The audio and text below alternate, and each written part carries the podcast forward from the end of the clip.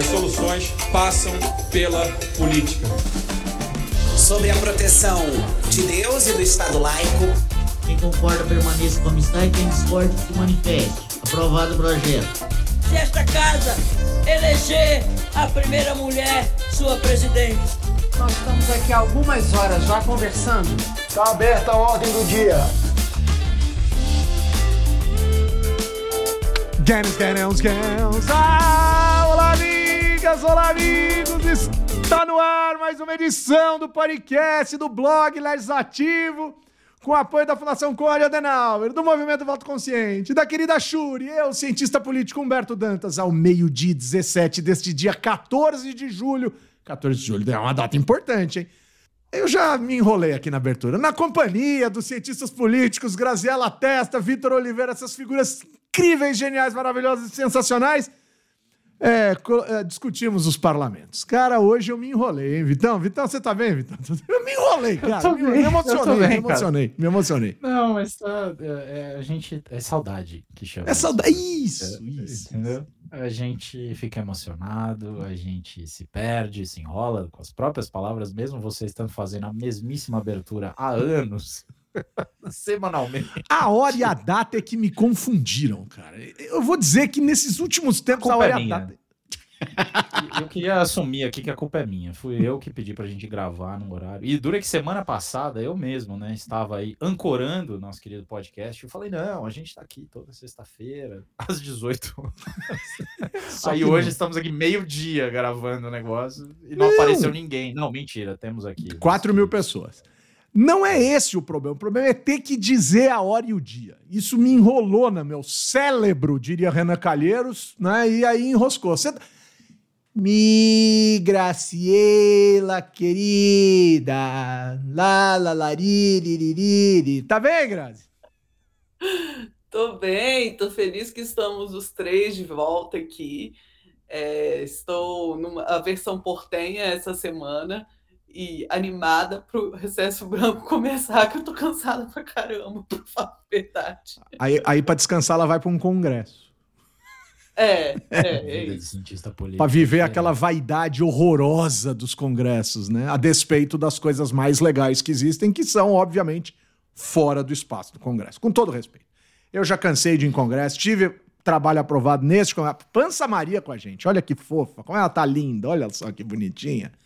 Mas o. Mas eu cansei, cara. Cansei, porque a vaidade lá dentro é chata. Agora, os eventos paralelos, etílicos de preferência, ou em torno dos cafés, são geniais, né, Grazi? Aí é legal, né? É, legal. E tem. Mas tem muito trabalho legal também. Eu gosto é. muito da IPSA, porque como ela tem coisa do mundo todo, tem umas, uma, uma galera que está estudando umas coisas que para a gente não é uma questão, mas como é uma questão política em outros lugares do mundo, é uma questão de estudo também. É, então é, eu tenho legal. super é curiosidade é em áreas, tipo, muito nada a ver do que eu estudo, é, que eu, eu, eu, vou meio que de, de, curiosa, né? Eu gosto mais que, que ficar indo nas coisas da minha área que eu deveria ir mais, porque é mais é, profissionalmente faz mais sentido, mas eu venho mais como curiosa e para aprender as coisas que eu não sei do que é, para ser muito muito profissional, por assim dizer. Gera cultura, isso é legal pra caramba. Ó, com a gente hoje, Gabriela Fernandes. Gabi Fernandes, diretamente do Canadá, outros. E é isso. Porque hoje é um programa de recesso. Agora eu quero começar fazendo a DR aqui entre nós. Vamos fazer uma DR. É legal que eu coloquei na pauta assim, DR do Legislativo. Aí, entre parênteses, na pauta, a Graziella escreveu assim: que porra é essa? Vou explicar. Vou explicar. eu estava ouvindo o programa da semana passada. Eu achei que ia ser o último episódio. Não, não. o último item da pauta? Não, vamos começar por isso aqui, porque assim a gente flexibiliza os nossos sentimentos. Não, não, você chamou a DR, eu falei, bom, vai ser o último episódio. Não, Acabou, tá né? doido, vai... imagina, imagina. Que DR, DR serve para melhorar, não serve para terminar, né? Aí é, é, é sad end, não, não é sad end, é DR. O, pessoal, eu estava ouvindo o programa da semana passada, vocês deram um espetáculo aqui no programa em termos técnicos, inclusive, explicando regimento e coisa do tipo, eu comecei a ouvir e falei, cara, primeiro, tô me informando muito. Segundo, eu acho que o espírito do programa era esse. Mas como eu fico ancorando essa bodega, eu acho que eu, eu tô no sentido mais de ancorar, no sentido de afundar mesmo, né? Olha, tudo que eu faço aqui é uma zona. E vocês fizeram um programa super importante do ponto de vista das explicações. E agora, Grazi? Como é que eu fico? Grazi, me ajuda, Grazi! Humberto, você fez a maior falta. tá? A gente estava até conversando sobre isso. Eu acho que a gente tem uma dinâmica legal, nós três, e aqui sendo um pouco modesta com relação ao legislativo, que cada um contribui de uma forma muito, muito única. E, e, eu acho que você fez falta porque foi uma semana muito importante para o legislativo. E eu acho que isso faz muita diferença também, que a gente tem mais o que falar quando é, tem coisas muito importantes acontecendo no legislativo, no legislativo. Então, semana passada foi uma dessas, né? Tava todo mundo é, olhando para o legislativo, tava todo mundo é, feliz com o legislativo. Não foi uma semana de legislativo me ajuda a te ajudar, foi uma uma semana de manda ver legislativo. Então, isso tudo fez com que é, é mais gostoso, né? Falar sobre coisas que acontecem e a gente fica feliz porque aconteceram. E, e poxa, que legal, né? Que a gente consegue, é, nós três, estar tá aqui mantendo depois de tanto tempo. E quantos podcasts? Nós somos dinossauros na Podosfera, praticamente. Né? Somos os dos primeiros e temos um público super fiel há tanto tempo e estamos aí, firmes e fortes. Então, eu acho que isso é, é, diz muito sobre a gente. E que bom que a gente pode manter os três, de vez em quando não três, dois, né? É, e aí diferentes formações de dois. É, mas sempre que possível nós três, que eu acho que funciona muito melhor. Boa, boa, boa, boa. Vitão fica emocionado, olha lá, ele tá com o olho marejado. Assim. Não, tô quase chorando aqui. Não, mas é, ah, bonito, é isso, bonito. Bonito, A gente, é, cara, a gente tá aqui. Já falamos isso diversas vezes, né? Acho que os nossos ouvintes estão, inclusive, cansados de, de nos ouvir falando sobre como gostamos de estar estarmos juntos, né? Então, assim. É, acho que acho que é isso, cara. Assim, o programa que a gente fez semana passada foi também muito peculiar em função da aprovação da reforma tributária, né? Acho que isso uma pena, na verdade, a gente não poder ter conversado junto sobre isso. Né? Acho que é muito mais do que dizer que foi um programa legal desse ponto de vista. Acho que um momento super importante para é, para poxa para a política brasileira para a nova república né e, e acho que é, ainda tem mais né tem mais trabalho acho que vale a pena a gente conversar hoje inclusive sobre os desdobramentos de lá para cá inclusive da própria reforma tributária Boa, boa, boa, boa. Pessoal, eu queria falar um pouco.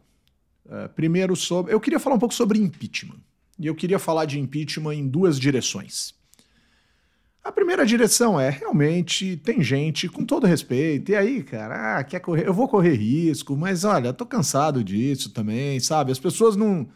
Parece que não estão nem aí para riscos que correm tal todo respeito, o ministro Barroso ele tem um destrambelhamento emocional, que é um negócio muito sério. Assim. O ego dele é infinitamente maior do que ele enquanto ministro do STF, e isso me incomoda demais.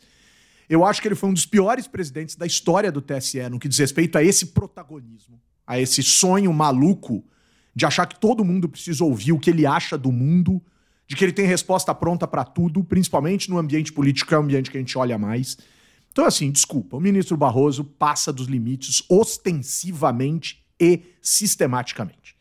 Aí, nos últimos meses, ele vinha quieto, porque ele percebeu as besteiras, as asneiras e os absurdos que vinha falando em relação ao Bolsonaro, em relação à Lula, enfim, ele, ele fala muita asneira, né? E desculpa, o senhor, se não gostar, se gostar, não estou perguntando, né? Estou expressando aqui as minhas percepções. E nitidamente ele silenciou-se nos últimos meses. Nitidamente, nitidamente. Né? Ficou quieto mesmo não sei se por pressão dos pares, se por pressão institucional, etc. Aí agora, né? STF está de recesso, para variar esses recessos que, com todo respeito, eu acho assombrosamente, assombrosamente, com semblante de privilégio. E esses caras gostam de aceitar convite para falar em tudo que é lugar e falam um monte de coisas que a posição institucional para a qual o país paga esses caras não deveria permitir mas na cabeça deles, eles podem. E eles punem os outros que falam. Por sinal, acho engraçado o ministro do STF punir deputado. Eu sei que faz sentido punir pelo que falam, mas eles podem falar tudo.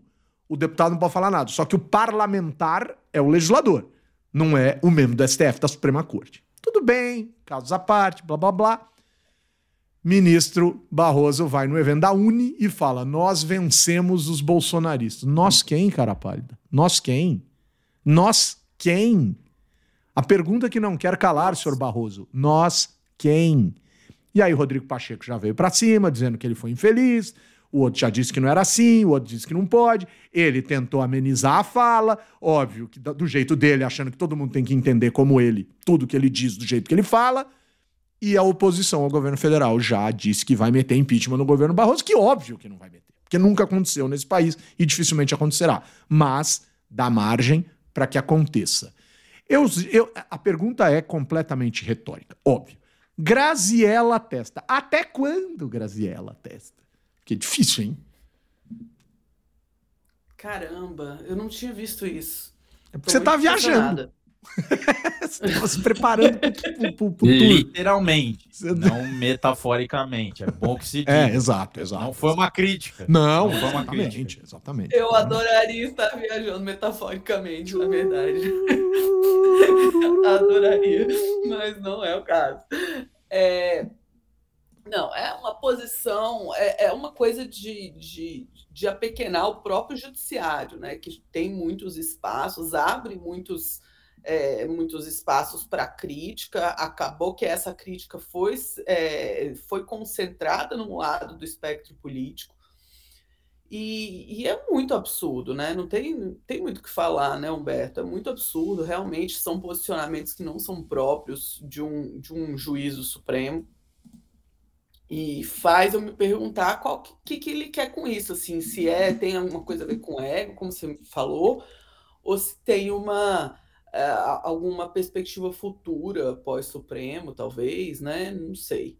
Mas, mas realmente é, é muito absurdo, é muito incômodo. Quando você junta a arrogância, né? Com, ele é muito bem formado, e ele estudou em Harvard, então, sei. Então, cara, isso faz um mal para a pessoa. Se as pessoas não souber trabalhar isso dentro dela, que é assombroso, cara. Vitão, eu sei que às, às vezes a gente discute aqui, às vezes diverge em relação a, a, aspectos relacionados a esse ativismo do judiciário e tal, mas eu acho que isso ultrapassa o ativismo. Porque uma coisa é o judiciário tomar medidas para proteger a outra coisa é essa, essa, é esse ímpeto falastrônico. É, eu não tenho outro termo para usar. Assim. É de uma falastronice, assim. é de uma vontade de aparecer, de querer dizer, de achar que o mundo precisa da opinião.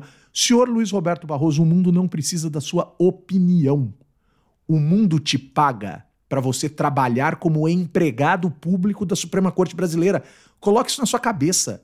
Coloque isso na sua cabeça, porque isso vai te ajudar tanto. Você é empregado público. Você é empregado da Constituição. Você é, é quase que um, um, um sujeito assim à mercê absoluta do Estado brasileiro. As suas opiniões são absolutamente dispensáveis sejam elas de que natureza forem, porque nós te pagamos para você não externá-las. Ele quer ser o servidor do peso que é um onzeavos da Suprema Corte do país e dar opinião. Aí, meu amigo, é a tragédia do antirrepublicanismo. O senhor precisa voltar para a universidade, da onde o senhor saiu e é muito bem informado, para entender o estilo ou o espírito da palavra república. Isso vai te ajudar muito. Aí quer punir, quer usar, quer fazer, eu quero é que se dane. Mas pense nisso. Vitão, faz sentido, Vitão. Ai, meu Deus do céu. Não, faz todo sentido o que você falou. É, a gente tem uma. É, uma cultura. Foi uma cultura política recente, né? Do, do, acho que desde o do mensalão. O caso do mensalão, para mim, foi. Eu não estudo judiciário, e aí os nossos queridos colegas que estudam de fato o judiciário podem me questionar, mas a sensação que eu tenho, a percepção que eu tenho é que desde o mensalão é, a gente mudou a maneira como a justiça se comunica com a sociedade. Né? A TV Justiça passou a ser um canal acompanhado em tempo real, várias coisas aconteceram. Né? E a forma de, do, dos ministros se sentirem livres também para se comunicarem, acho que isso é culpa de vários, não é só do Barroso, né? Importante não, dizer, total, não é total. Ele, é o Gilmar Mendes? É, sei lá, tem muita gente para pôr aí, né, nesse, nessa conta. Só que é, tem esse caso específico que você traz, tem várias questões que precisam ser abordadas. Primeiro de tudo, o, o bolsonarismo é golpista. Do, jamais vou discutir isso. O bolsonarismo é golpista, autoritário, é um movimento antidemocrático na sua na sua na sua essência. Na sua, na sua essência. Contudo, todavia, entretanto, o que o STF coletivamente precisa fazer por conta da sua, do, da sua, da sua autoridade, do seu papel de guardião da, da, da Constituição, é nos guardar contra o autoritarismo, contra o golpismo, não contra o bolsonarismo. O papel de derrotar o bolsonarismo é político. O papel uhum. de derrotar o bolsonarismo é das forças políticas que não são bolsonaristas e que são comprometidas com a democracia.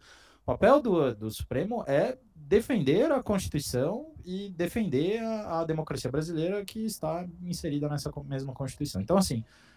É, é, muito boa distinção. Na, muito boa distinção. Incrível. Até na retórica o cara escorrega. Né? Então, assim, um cara tão inteligente quanto esse deveria ser capaz de fazer.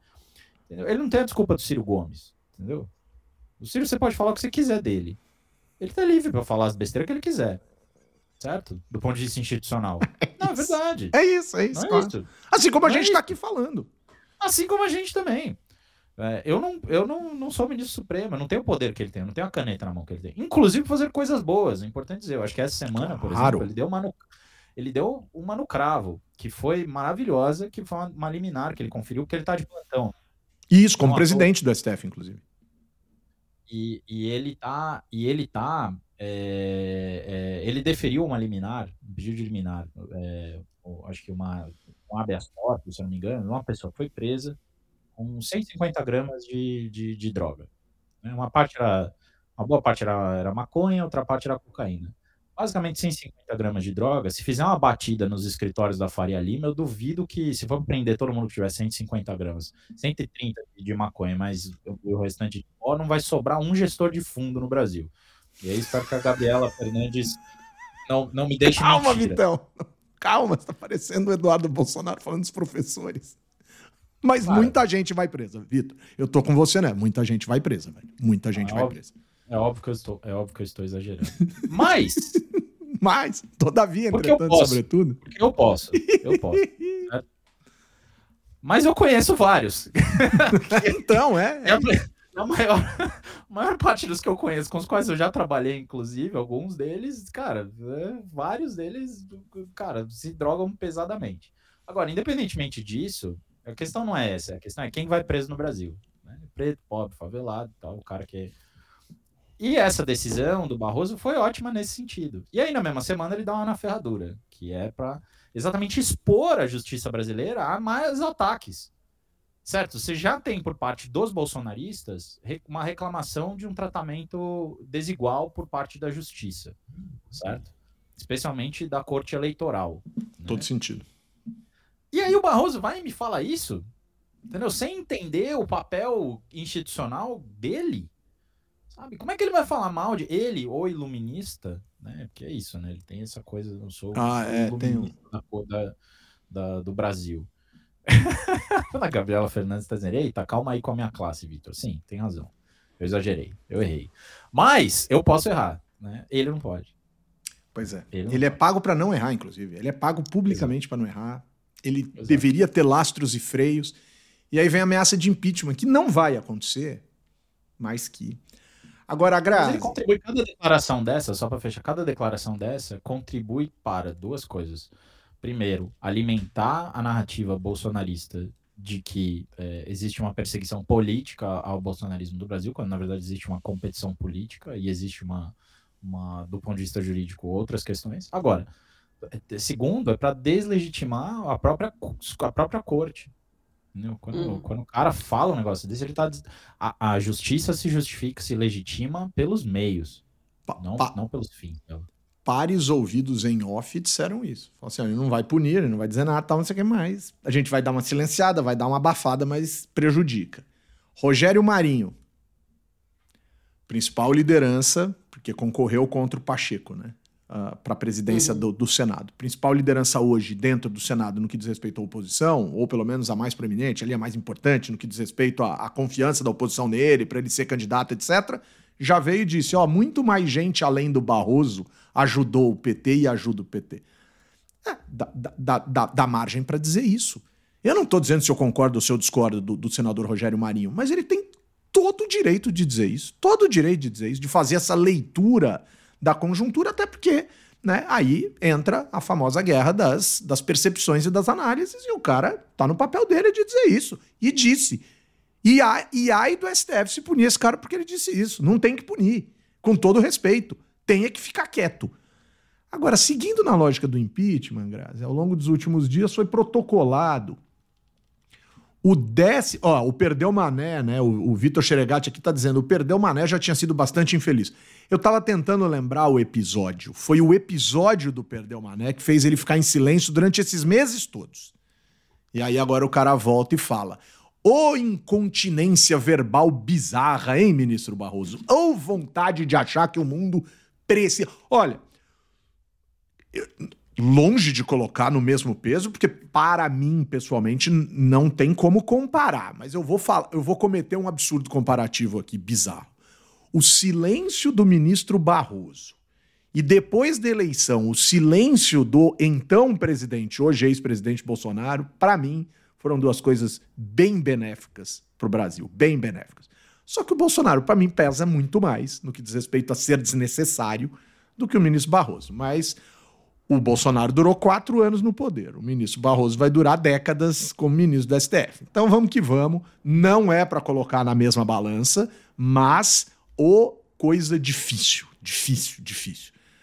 Léo Guarujá dando boa, boa tarde aqui para nós, né? Com as saudações santamarenses né, os caríssimos professores do maior podcast de ciência política do hemisfério sul. Sensacional, né? Sensacional.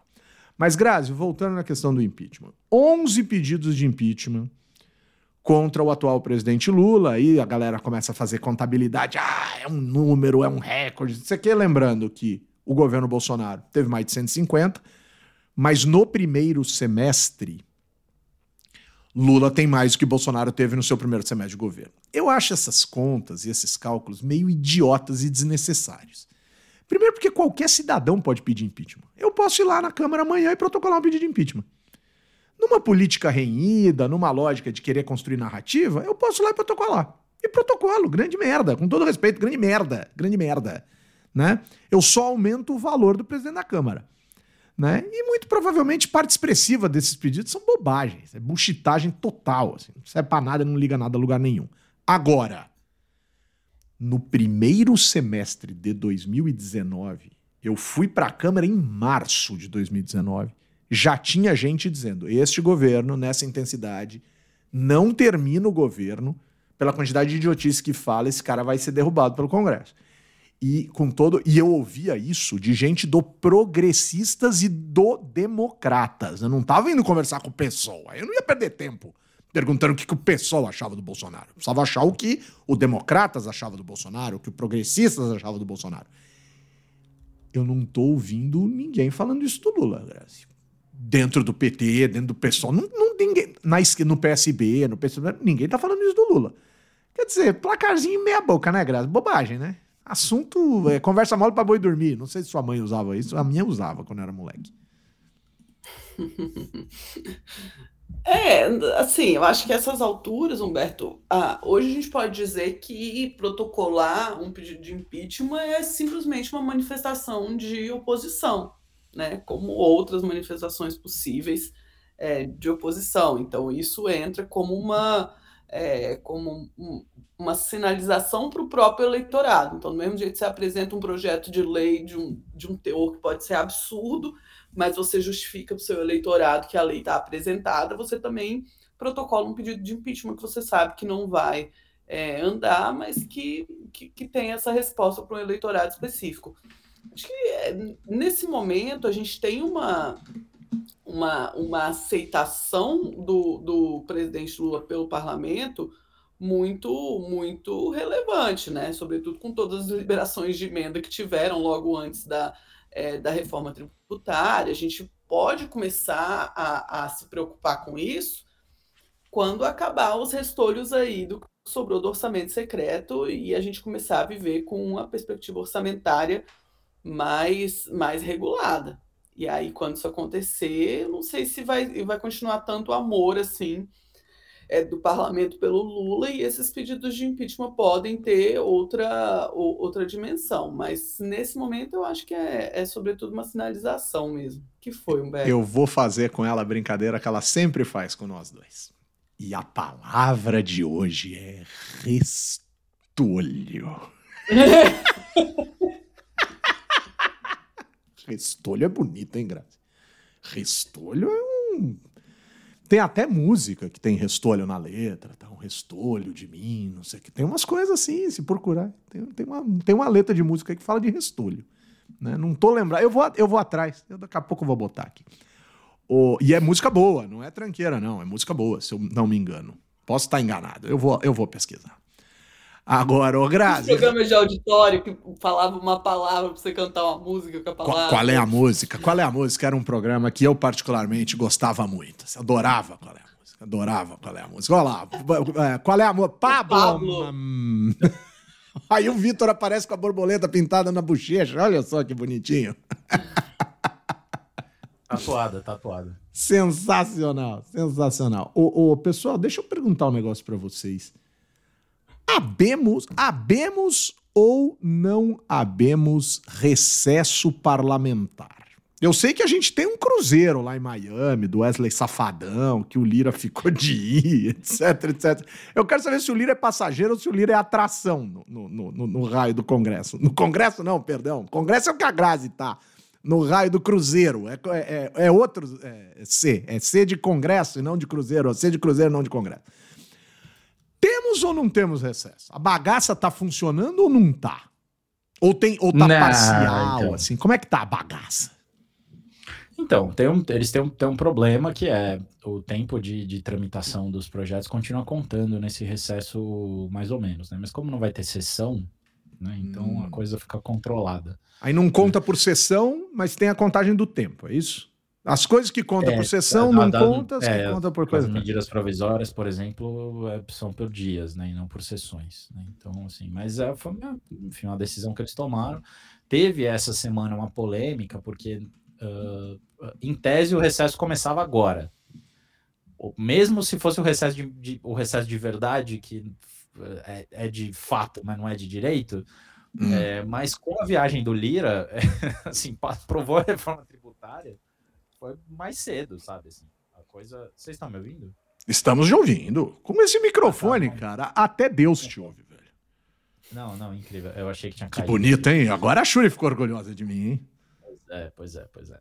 E o que é curioso nessa viagem do, do, do, Arthur Lira, independentemente de ser o Wesley Safadão ou não, quem é, né? Mas é, é muito curioso, né? Ele viajar com o Safadão, né? Assim, agora, é, é, independentemente disso, é, foi que não só a gente teve o recesso é, que não podia ter acontecido formalmente, mas ele foi antecipado em uma semana, né? Assim, isso é a coisa mais louca né? Mas teve instalação de comissão, ou teve pelo menos, é, é, a, a, eu, eu, acho que ela não foi instalada de fato, mas teve um, uma perspectiva de instalação de comissão especial essa semana, sabe? Assim, dá exatamente, Isso. acho que a, a Grazi, né, tem condição de falar melhor sobre o tema.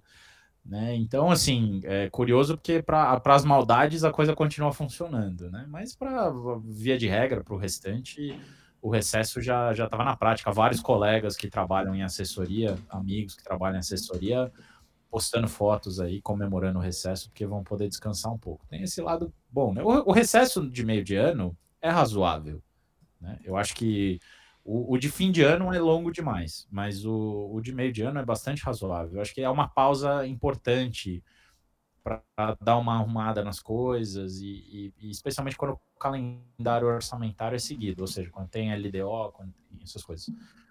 Né? Mas uh, uh, o Senado, em compensação, uh, funcionou legal essa semana, né? Aprovou bastante coisa no Senado e tal. Então, assim, processo legislativo na Câmara claramente falou: cumprimos nossa missão no primeiro semestre, aprovamos a reforma tributária, agora vamos embora. Foi meio isso que aconteceu. Rapaz. Passei de ano, daquele negócio. Sei. Tipo, sabe assim, o, o, boletim, o boletim tava no azul, e honestamente nem sei se dá para questionar muito isso, é verdade. Tava na, pô, aprovaram a reforma tributária, um negócio que 30 anos tentando fazer e tal, não sei o quê.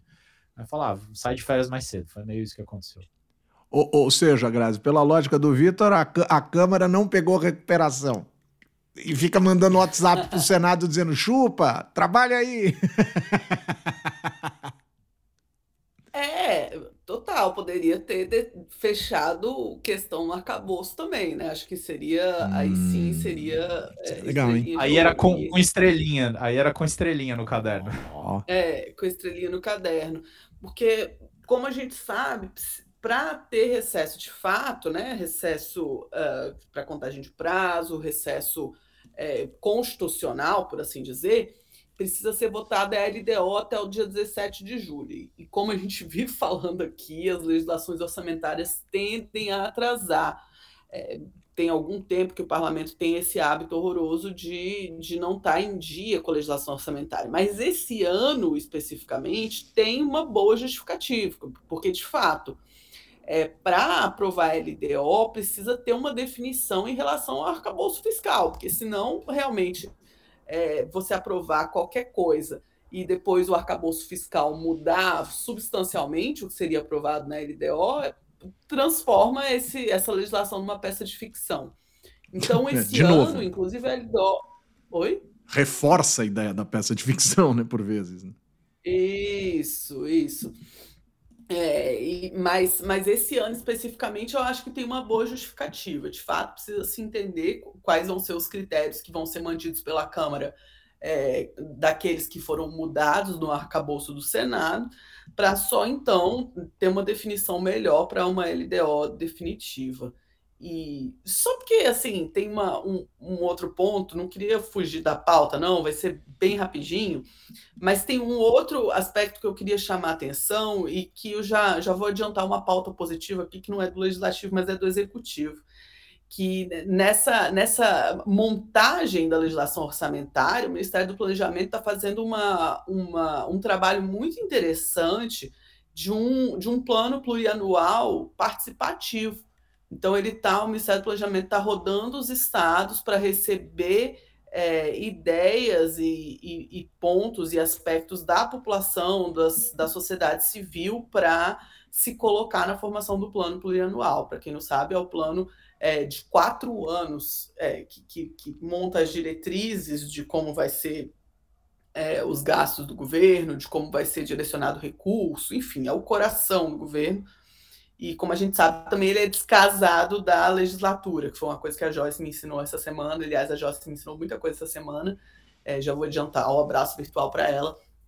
Mas o, o, plano plurianual ele é definido no segundo ano do mandato, né? E então agora ainda estamos sob a vigência do plano plurianual que foi é, instaurado por Bolsonaro. A partir do ano que vem começa é o plano plurianual desse governo e o, a, o processo de montagem do plano está sendo participativo e eu acho isso muito salutar e muito interessante.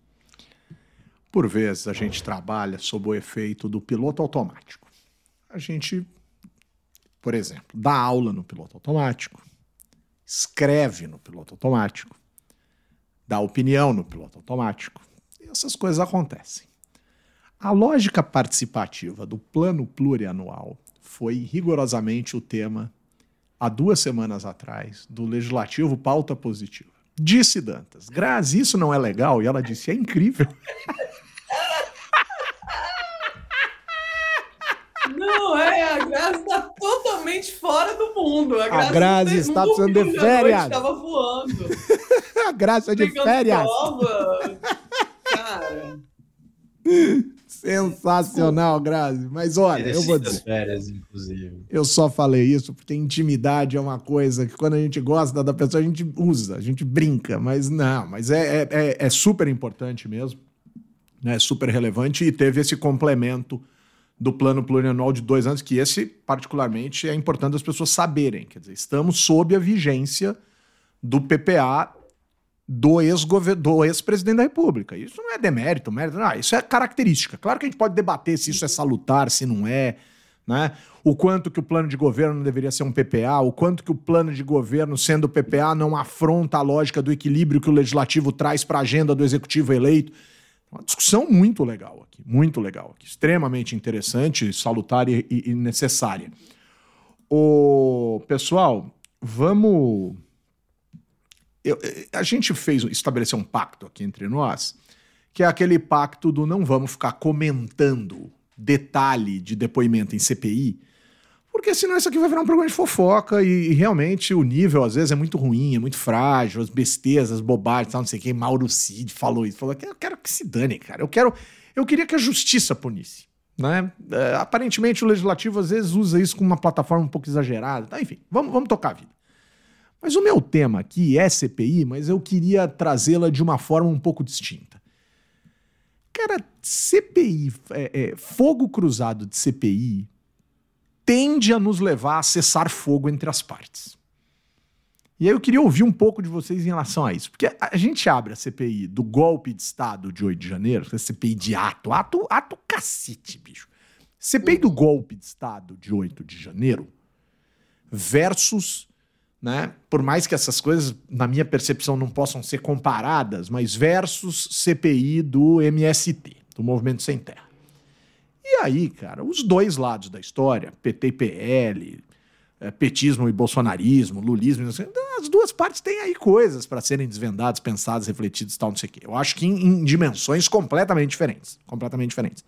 Mas é que tem gente que acha que o direito de propriedade é mais nobre do que o direito a viver na democracia. Eu, particularmente, discordo mas aí seria um debate enorme, imenso. Uh, e eu também não gostaria de ter afrontado o meu direito de propriedade, enfim. Vamos passar esse capítulo. O capítulo onde eu quero chegar é. Começou aparentemente uma, um troca-troca, no bom sentido ou no mau sentido, enfim, associado à ideia do eu não convoco esse se você não convocar aquele entre as CPIs. E aí, cara, vão servir o disco de massa com com, com aparatos gastronômicos sobre ele e levado ao forno. Né? Cortado em oito pedaços, chamado tradicionalmente de pizza. E aí, Vitão, troca-troca? Rola um troca-troca? Não. Vai com calma na, na resposta, hein, bicho? Mas rola um troca-troca? Não, mas tem. É... Ou isso é histórico? Tá? Isso é histórico. Feita, não. É, é, também, desde que o mundo é mundo, inclusive. tem nada de anormal nisso. É, o... Cara, é, é, a questão é que tem muita CPI. É, é. Então, não vão conseguir coordenar tudo. Eu acho que tem algumas que são principais, por assim dizer, que é a, a, a do dia 8 de janeiro e a do MST, que são as que estão mais assim, né? Mas tem outras, tem a da Americanas, tem a do tal do Bitcoin, não sei o que, das operações e tal. Tem a CPI das ONGs, que essa, inclusive, tá uma desgraça. Essa é chata. É. Tem uma rádio aqui em São Paulo que acha que isso é notícia e fica falando todo dia nessa porcaria aí. Exato, então, é, tá tendo pouquíssima, essa tá tendo pouquíssima é, é, repercussão, mas é, é, é isso, tem, tem muita coisa aí para coordenar. A grande questão é, CPI geralmente dá em nada. A regra da CPI é dar em nada, ou em achaque, que era o que o, o nosso querido Eduardo Cunha fazia. Né? Usava a CPI para achacar a empresa e cobrar a propina em função disso. Né? Tipo, ah, não vou convocar se vocês me pagarem. Né? No fim das contas, era um pouco essa tática. Tenso, hein? E, é, então, assim, eu acho que é, é, o fato de existirem múltiplas frentes e tal, duas coisas acontecem ao mesmo tempo. Você dilui muito o caldo de, do que é uma CPI, do impacto que ela pode ter. É, ao mesmo tempo, cara, você transforma esse jogo de, de, Tem infinitas possibilidades aí de convoca, não convoca, deixa de fazer e tal. É, é, honestamente, eu acho que a pior coisa para cada uma dessas CPIs que aconteceu foi todas elas terem sido instaladas agora. Assim, né? tipo, se tinha alguma chance de dar certo, acabou. Sabe assim? e ao mesmo acabou. tempo agora. Tá. É. Negócio meio bizarro. Negócio meio bizarro. É, da vida, da, do, da série, Vitão, segue o jogo. Ô, ô, Vitão, deixa eu aproveitar que você tá aí com o seu micrófono aberto.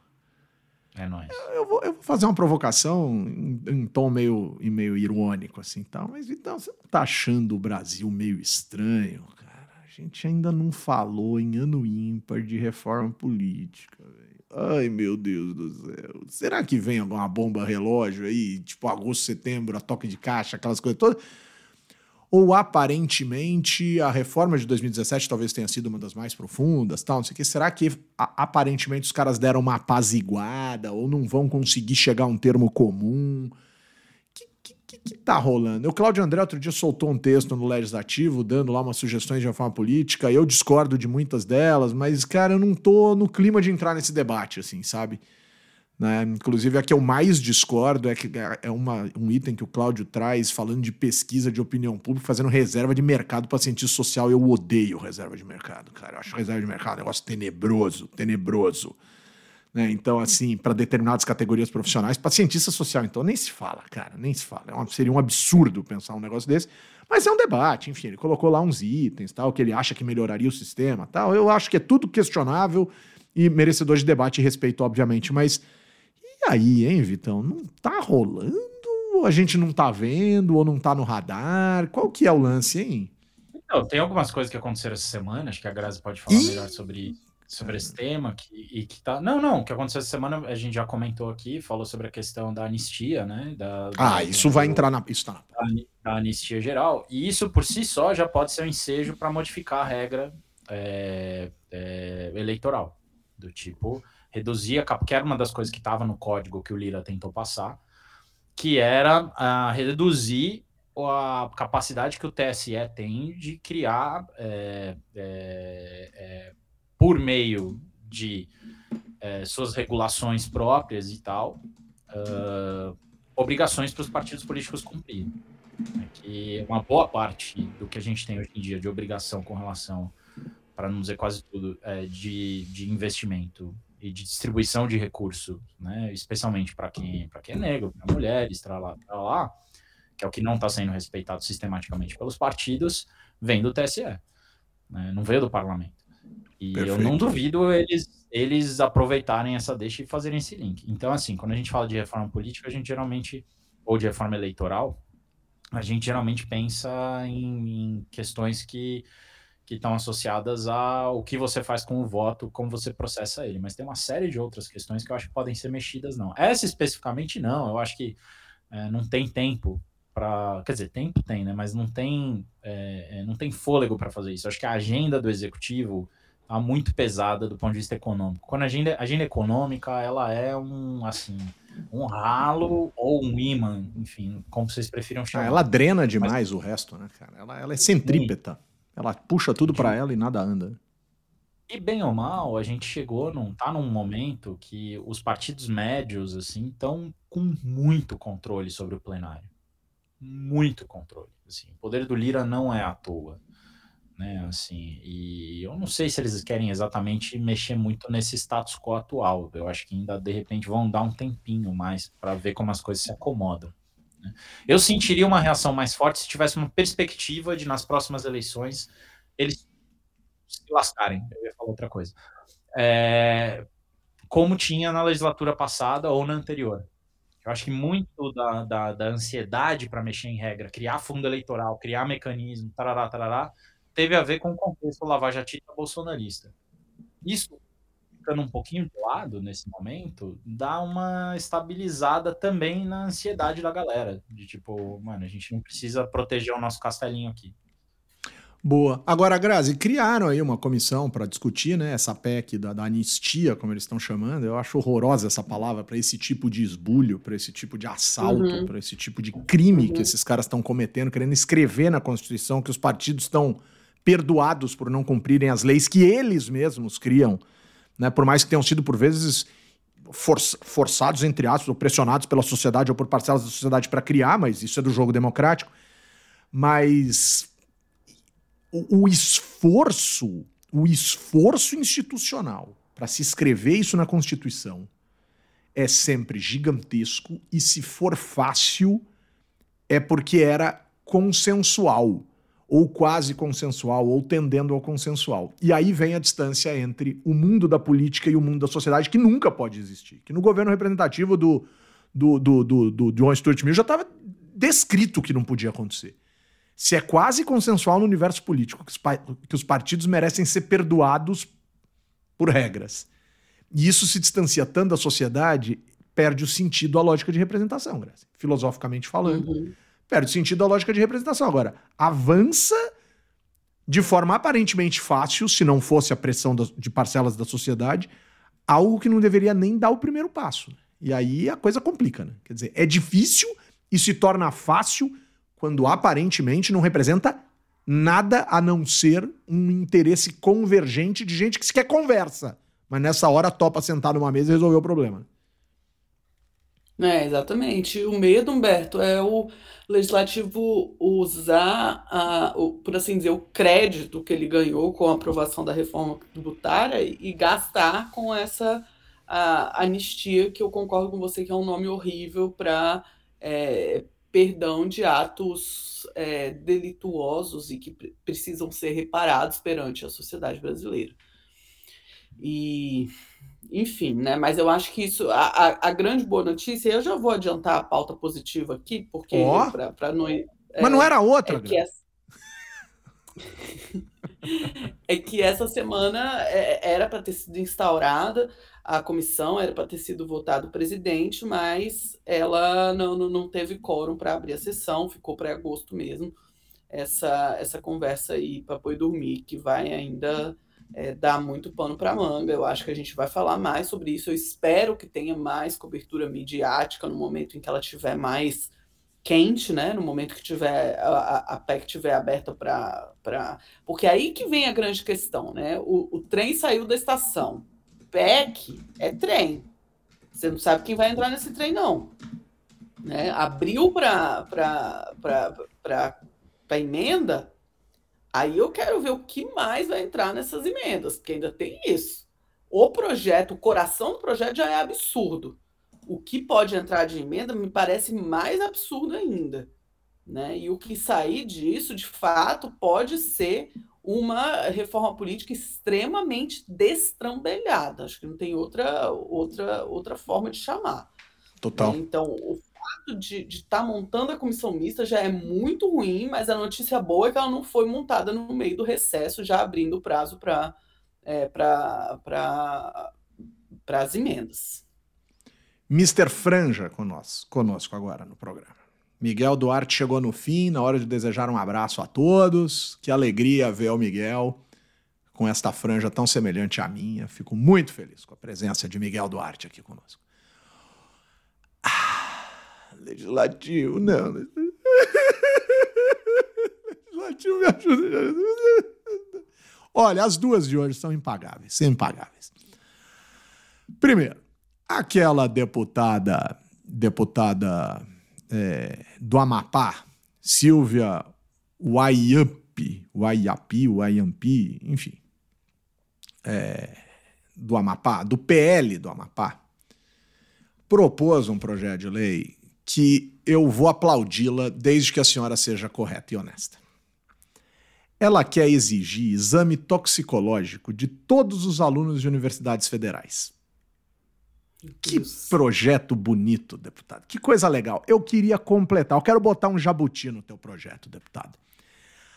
Eu juro que eu aplaudo se a senhora fizer o mesmo para os 513 deputados federais. Vamos fazer exame toxicológico nos 513 deputados federais do Brasil. E vamos aplicar a eles a mesma punição que provavelmente a senhora quer aplicar ao estudante, por exemplo, que eventualmente tiver alguma né, algum tipo de relação intensa ou tensa, ou triste, ou complexa, né, ou famigerada, ou desonesta, qualquer coisa com o mundo das drogas. Vamos lá, deputada. Vamos lá, toma coragem. Eu juro que eu aplaudo o projeto da senhora. Eu juro que eu aplaudo. Eu escrevo no legislativo, eu escrevo um monte de coisa dizendo que o investimento melhoraria se os alunos não consumissem drogas, mas a gente tem que fazer o mesmo com os parlamentares. Bota aí. Para os 513 não, bota para os 594 né? Põe os 81 senadores nisso também. Eu quero ver se a gente continua. Se a punição for perda de mandato, eu tô duvidando que a gente continue com os mesmos 594. Vamos lá, deputado. Porque o livro do Lúcio Vaz, A Ética da Malandragem, diz que tinha até um ramal que se ligava na Câmara dos Deputados e rapidamente chegava cocaína no gabinete. Vamos lá, deputada, toma coragem. Eu vou melhorar ainda mais o seu projeto. Para o seu projeto ter moral em relação aos estudantes, apresenta um projeto anterior e aprova só em relação aos parlamentares. Todo parlamentar que cair no exame perde o mandato. Porque aí você ganha moral para falar com os estudantes. Vai lá, deputado, toma coragem, deputada Silvia. Vai lá, se enche de coragem, deputada Silvia. É fácil olhar para os outros, deputado. Olha para os pares, deputado. Arruma a casa antes de apontar para a casa do outro, deputado.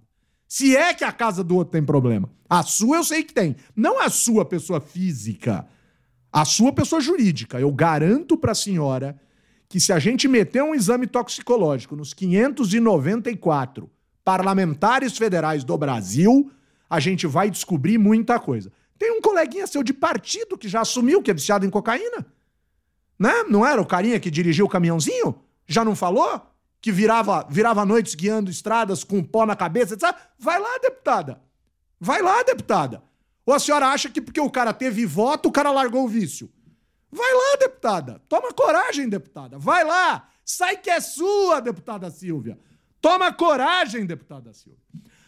Vamos deixar passar, né? Vamos deixar passar, porque uma porcaria dessa não vai ser aprovada. Nunca, se for, a gente volta a insistir que os 594 parlamentares do Brasil ofereçam à sociedade brasileira, se isso é um valor para vocês, exames dessa natureza provando que os senhores não atuam.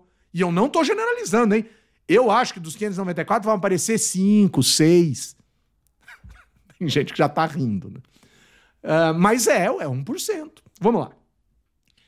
A outra é impagável. Essa eu, essa eu vou exigir com todo respeito claro que brincando aqui com vocês, comentários de vocês dois para a gente começar a encaminhar aqui o final do programa. Uma vereadora de Florianópolis que quer instituir o dia do Batman. Ela quer instituir o dia do Batman. E, e, a justificativa do projeto é simplesmente...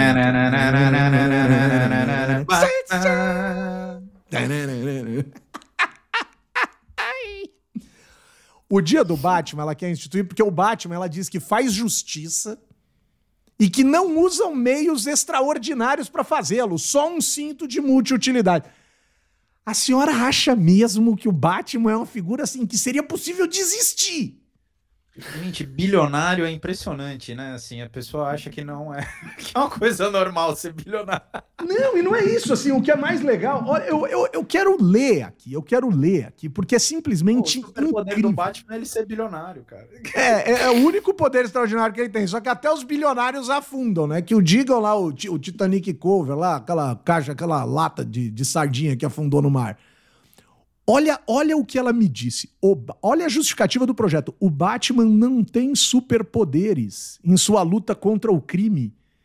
Ele utiliza equipamentos avançados e o seu cérebro privilegiado e técnicas de combate corpo a corpo.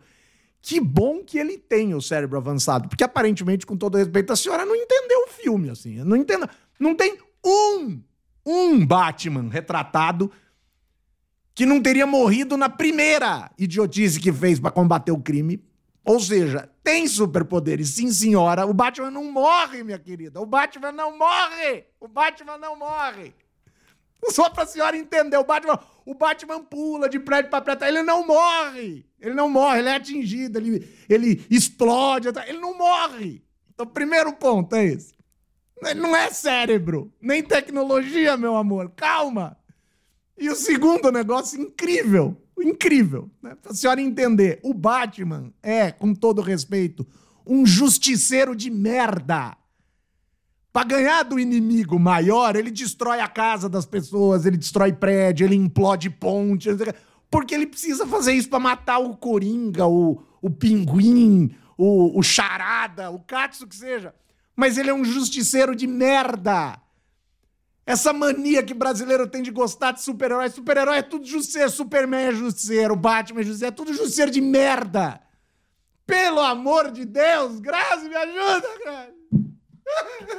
Pô, gente, deixa os super-heróis. Não é culpa dos super-heróis isso, é culpa de parlamentar que tenta botar o dia do super-herói que não tem nada a ver com peixe. Super-herói é ótimo no lugar dele, no cinema, nas historinhas. É E legal, aparentemente em vamos- Florianópolis, né, Grazi? Você já foi à praia em Floripa e viu o Batman tomando sol, Grazi? O Bruce Wayne tomando Foi- sol, né?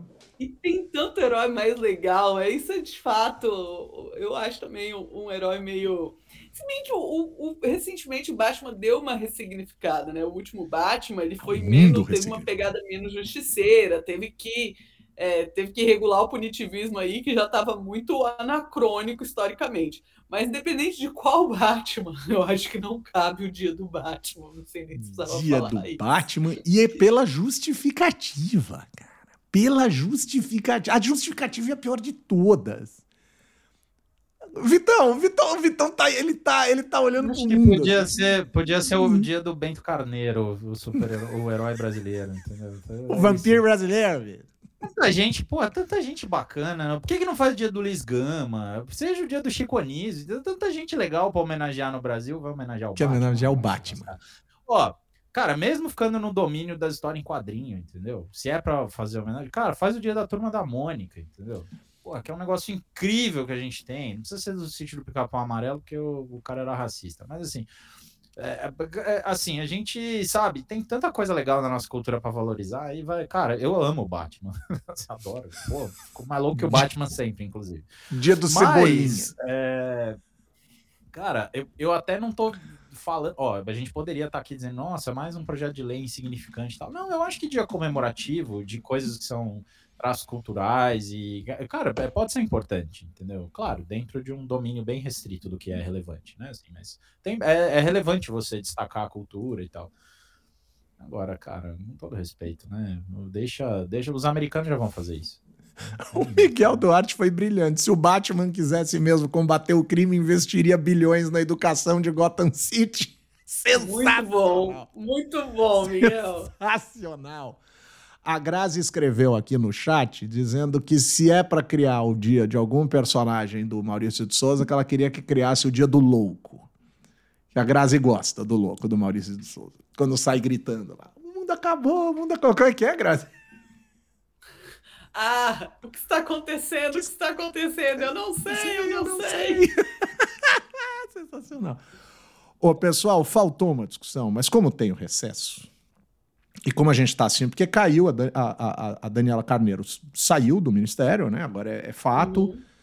Tem um impacto muito grande do Centrão. Tem uma fala do Lula interessantíssima sobre isso. Ele falou, não, não, e, e- e- e- que converge muito com algumas falas da Grazi críticas a esse termo Centrão. Ele falou, Centrão não, não sei nem o que é Centrão. Eu negocio com partidos. Eu achei muito legal a fala do Lula, né? É, na semana que vem a gente vai ter a divulgação de um indicador da 4i, que é a empresa de consultoria que eu trabalho. Buenas noches, Alexandre, está bien, muchacho? Ah, desculpa. É, o indicador de o índice de governabilidade é um indicador bem interessante. Eu vou trazer aqui para vocês, vamos discutir os resultados. Mas, dando um spoiler do indicador, o índice de governabilidade do Lula é um índice relativamente baixo, à luz do que ele conseguiu no primeiro e segundo mandato dele, então, muito baixo. E o grande problema é o legislativo. E ele sabe disso, e nós sabemos disso, e todos sabem. E ele disse: para além disso, essa semana o Lula disse: relação ruim com o legislativo, imagina, nunca esteve tão boa na história. Ou seja, quando o cara diz isso, é porque tá ruim. Então, tá ruim. Ele diz que está dialogando com os partidos. Há uma reforma ministerial em curso que o Vitor já adiantou. O Vitor adiantou a reforma ministerial em dezembro. Quando o Lula completou o ministério, vocês lembram disso? Quando o Lula completou o ministério, o Vitor disse: Eu só sei de uma coisa: até o fim do ano que vem tem reforma ministerial. Tá acontecendo. Tá acontecendo.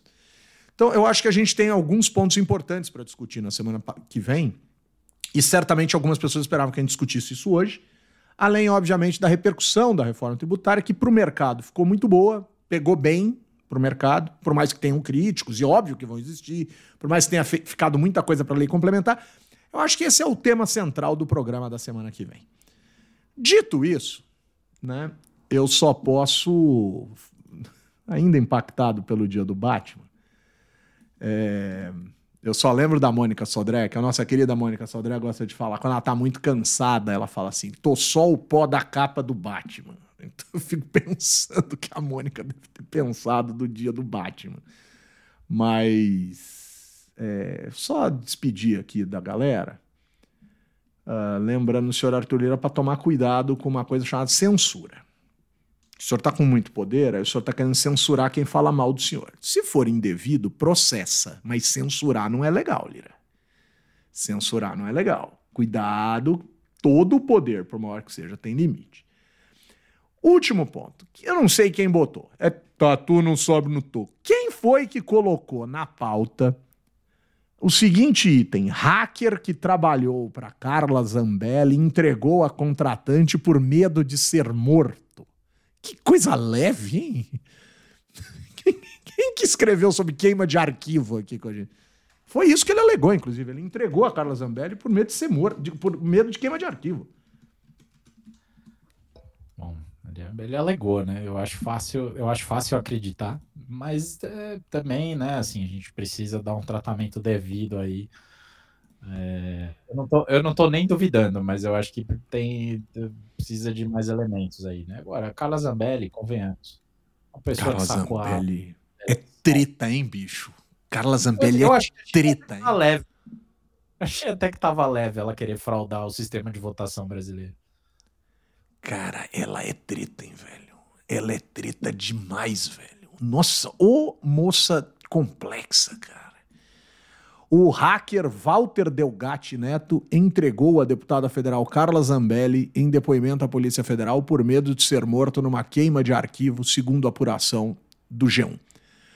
O, o, a última coisa que eu gosto muito nessas histórias, ô Grazi, é que é legal ver notícias recentes de como vão surgindo profissões. Né? O hacker, o influencer, o TikToker pessoas usam isso como profissão, ocupação. O que, que você faz, Davi? Sou hacker, sou TikToker, sou influencer. São coisas diferentes, obviamente. Todos eles, e todos eles ganham mais dinheiro que os cientistas políticos apenas. Que os professores, os cientistas políticos, os acadêmicos. Todos. Né? Todos. Grazi, comenta só um último detalhe. Eu tô, tô ficando enrolado aqui no último. É, ontem, já que você trouxe um ponto do Poder Executivo, quando você trouxe o PPA, você falou assim: ah, eu vou trazer um ponto, Poder Executivo e tal. E a gente começou o programa falando de judiciário. Deixa eu terminar também com um ponto do, do, do, do Executivo. Ontem eu recebi um convite num grupo de pessoas Ai, gente, que eu participo. Isso é muito maravilhoso.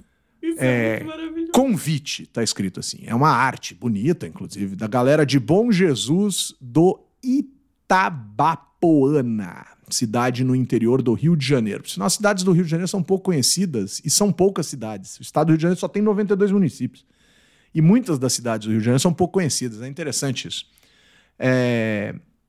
Bom Jesus do Itabapoana, convite de inauguração. A Prefeitura de Bom Jesus do Itabapoana, por meio da Secretaria Municipal de Obras, tem a honra de convidar você e sua família, ou seja, pode levar a família, para a cerimônia de inauguração da reforma e ampliação do banheiro público de Carabuçu. Se fosse amanhã, ficaria a dica, mas foi ontem. Grazi, você teria alguma ideia do que seja a cerimônia de inauguração de um banheiro público, Grazi? Por que, que veio para mim a pergunta? Ai, meu Deus do céu. Não, não, você que trouxe tenho, o executivo, não... Grazi. Não consigo vislumbrar. Certamente deve ter alguns canapés, né? Se eu chegasse lá e não tivesse alguns comes e bebes, eu ficaria decepcionado. É possível que tenham. É, mas é isso, né? A gente está falando. É, eu acho o máximo que você traga esse elemento dos governos locais. Adoro, adoro. Essas... É minha vida isso, cara. De, oh. de, como a gente tem, às vezes, uma, uma ideia tão. tão de, de, uma, uma, ideia muito distante, né, do que de como é a realidade municipal, né? Então achei o máximo esse convite do banheiro. Eu fico imaginando a banda tocando.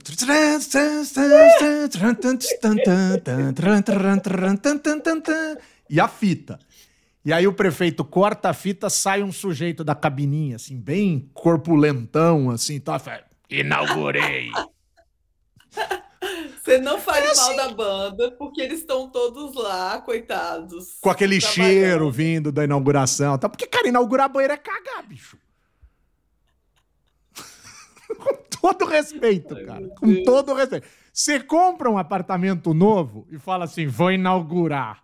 Você, você caga no banheiro. É óbvio, é óbvio. Você reforma, você troca o vaso do seu banheiro e fala assim: agora eu vou inaugurar a obra. Aí você dá uma obrada. É, Não é isso? Graças ficou triste. O Vitor, então, desistiu. Quase fechou a imagem já. Não, cara, essa história do banheiro, assim. é- é eu acho plenamente justificável que os políticos queiram aparecer no momento de inauguração de obra, tá? Assim, eu acho bem razoável isso. Não, sou, não vou. É, eu também, é normal, mas é difícil.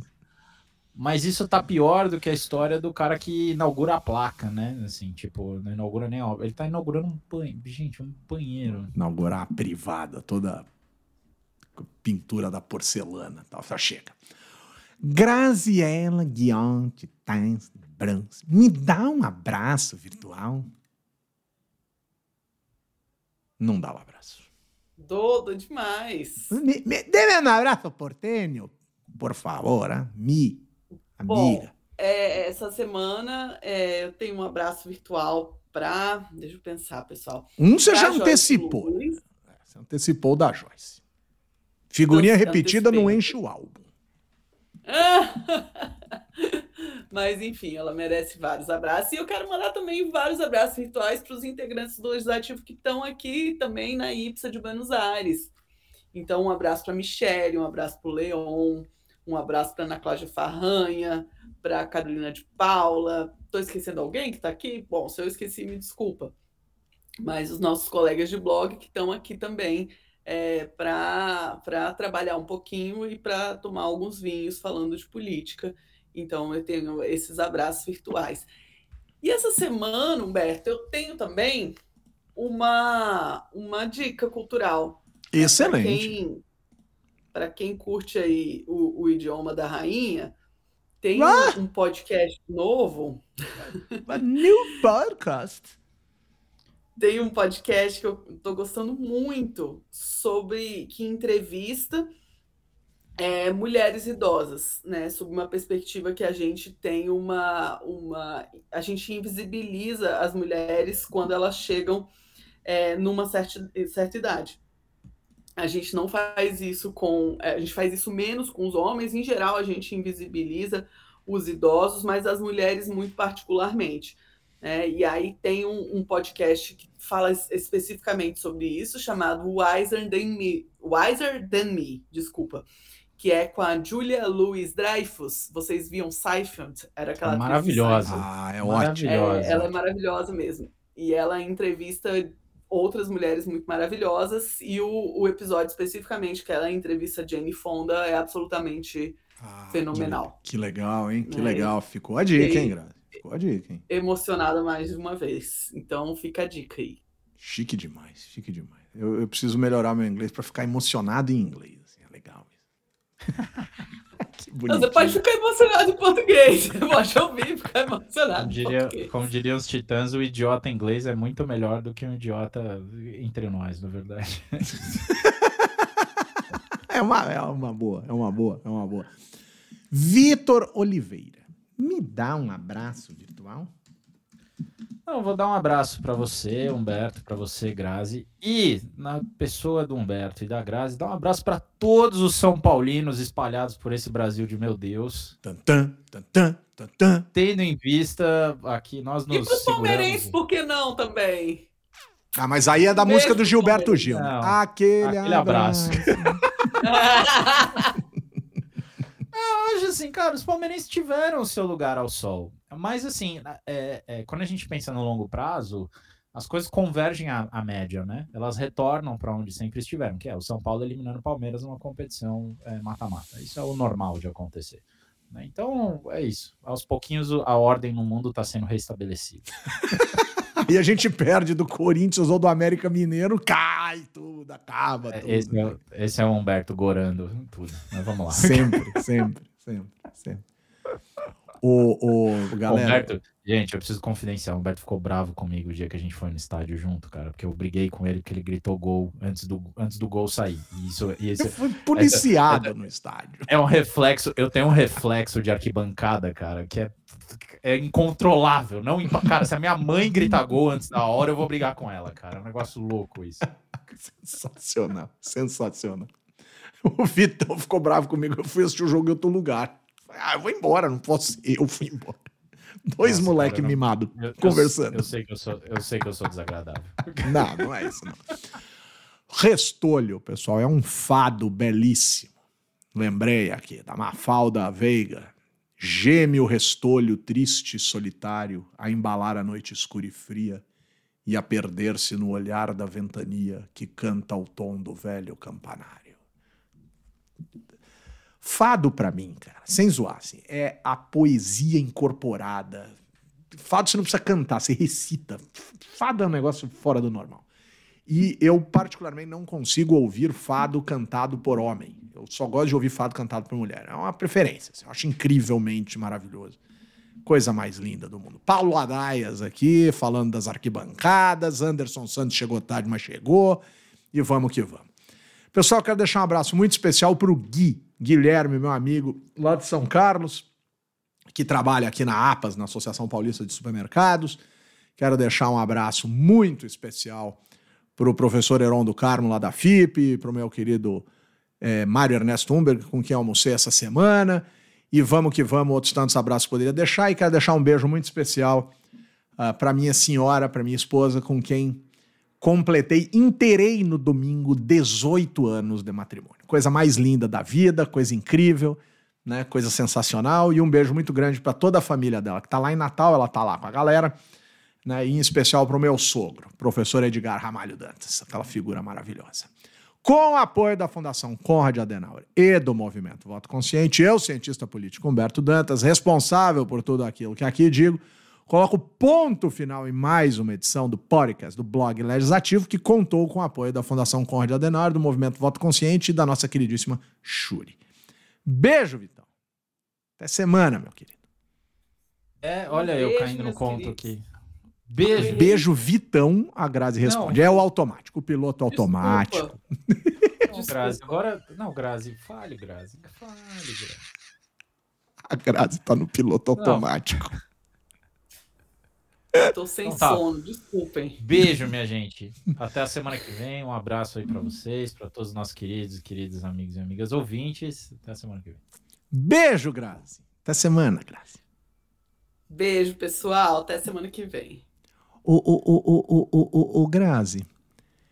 Crianças, crianças, bebês argentinos choram ou miam?